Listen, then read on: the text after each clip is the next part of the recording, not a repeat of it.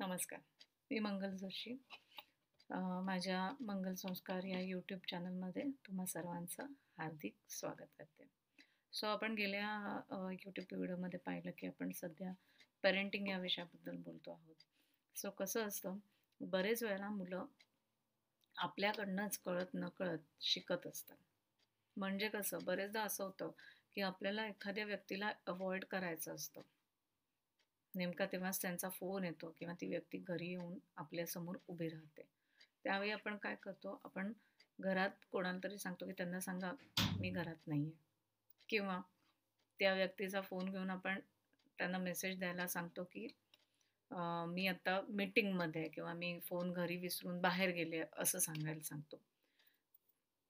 या गोष्टीतनं होतं काय? कळत न कळत घरात असलेली मुलं मग ते लहानच असावीत असं काही नाही आहे वयात येणारी मुलं सुद्धा मुलं कळत न कळत या गोष्टीतनं खोटं बोलायला शिकत असतात. त्यांच्यासाठी त्यांचे आई वडील रोल रोल मॉडेल असतात. सो त्यांना असं वाटतं की आत्ता बाबांनी खोटं सांगितलंय म्हणजे खोटं बोललेलं चालतंय. असं नाही आहे बरोबर खोटं बोलणं हे बरोबर नाही आहे हे तुम्हाला आम्हाला सगळ्यांनाच माहिती आहे पण आपल्याकडनं कळत न कळत या गोष्टी त्यांना शिकवल्या जातात. सो अशाही आपण एक गोष्ट लक्षात घेतली पाहिजे की भले तुम्ही त्यावेळी असं केलं जरी खरं तसं करायची गरज नाही आहे कारण तुम्हाला जर त्या व्यक्तीशी बोलायचं नसेल फोन घेऊन तुम्ही सांगू शकता ना की बाबा आत्ता मला वेळ नाही आहे मी तुला कॉलबॅक करतो किंवा कॉलबॅक करते. पण आपण तसं नाही करत.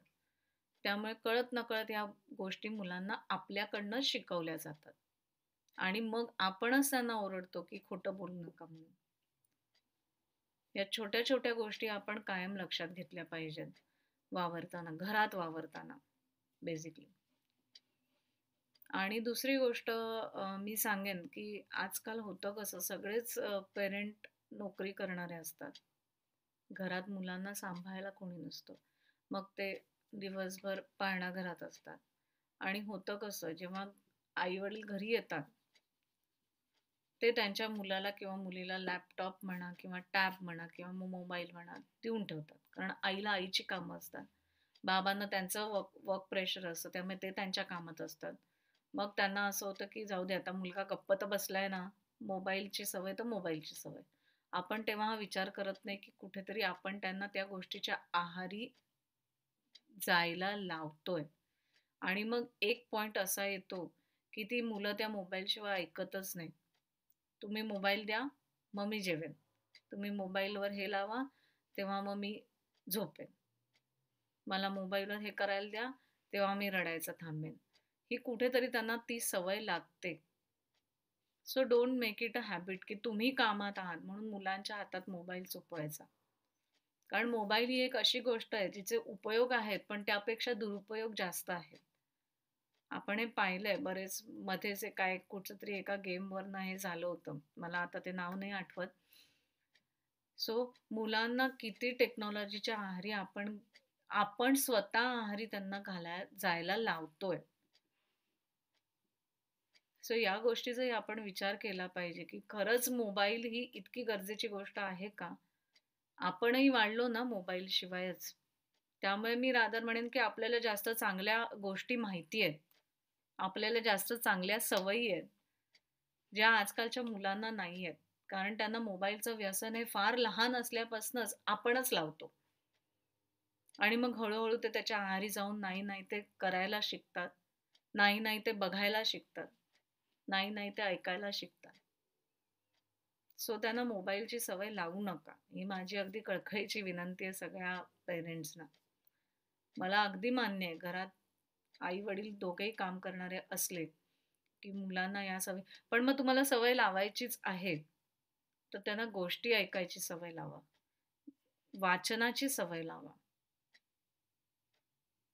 काहीतरी छान गाणी ऐकायची सवय लावा. त्यांना कुठचा तरी छंद लावा. ड्रॉइंगची आवड त्यांच्यात निर्माण करा. कुठचा तरी एखादा संगीतातला प्रकार त्यांना शिकू दे. मग ते गायन असेल वादन असेल काही कसं होतं मुलं रिकाम टेक रिकामी बसली ना की मग ते काहीतरी करत राहतात. मग कधी कधी ते चुकीच्या मार्गाला सुद्धा लागतात. कारण ते रिकाम पण त्यांना जाणवत असतं. आई बाबा घरात नसतात. घरात कोणी बोल त्यांना बोलण्यासाठी घरात कोणी नसतं. मग ते रिकाम पण त्यांना चुकीच्या मार्गाकडे घेऊन जातं. सो या बऱ्याच गोष्टी आपण टाळू शकतो. छोट्या छोट्या आपल्या आपण आपल्यात सुधारणा केली की आपलं घर आपोआप घडतंय. सो घरात काहीतरी पॉझिटिव्ह वातावरण राहील याची काळजी आपण घेतली पाहिजे. घरात चार माणसं राहतात. दोन व्यक्ती सतत एकमेकांवर आरडाओरडा करतात. एकमेकांवर ओरडतायत. एकमेकांच्या चुका दाखवून देतात. घरातली मुलं ते कुठे ना कुठे शिकतात. आणि मग त्यांना असं होतं की बाबा आईला सारखे ओरडतायत ना? म्हणजे आई चुकीचीच आहे. ते असंच गृहित धरतात की आई चुकीचीच आहे. आजोबा आजीला ओरडतायत ना म्हणजे आजीला आता मी ओरडू शकतो. सो मुलांसमोर एकमेकांवर ओरडू नका एकमेकांशी भांडू नका. यातून सुद्धा त्यांना वाईट सवयी पटकन लागतात. मग ते गृहित धरतात की या व्यक्तीवर घरातले सगळेजण ओरडतात ना मग आपला हक्क बनतोच या व्यक्तीवर ओरडण्याचा.